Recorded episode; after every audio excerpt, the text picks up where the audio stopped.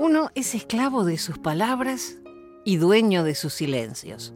Lo sabemos, pero ¿le sacamos provecho?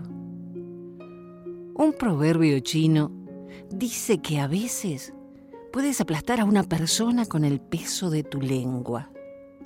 Y si te detienes a pensarlo, mm, no está nada errado.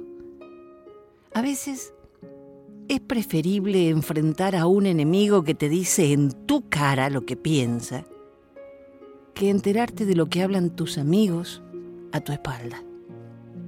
Hace un tiempo compartí un escrito sobre las tres rejas que nos enseñaba algo muy simple.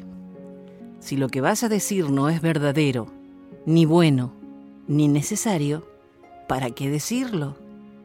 Aunque temo que si nos atenemos a estas tres rejas, muchos no tendrían cómo comunicarse.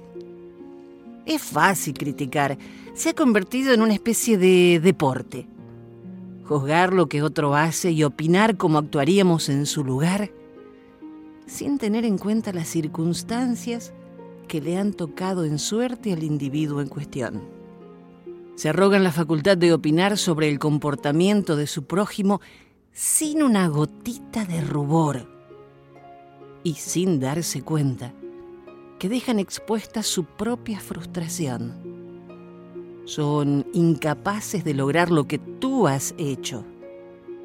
Y en lugar de reconocerlo, te atacan. Pero nunca de frente, porque para eso hace falta coraje.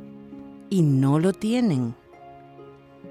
Entonces, cuando te cuenten los chismes que se dicen de ti, no te hagas problema tenle lástima al hablador, porque él sí conoce tus bendiciones. Soy Jenny y nos reencontramos pronto, si Dios quiere.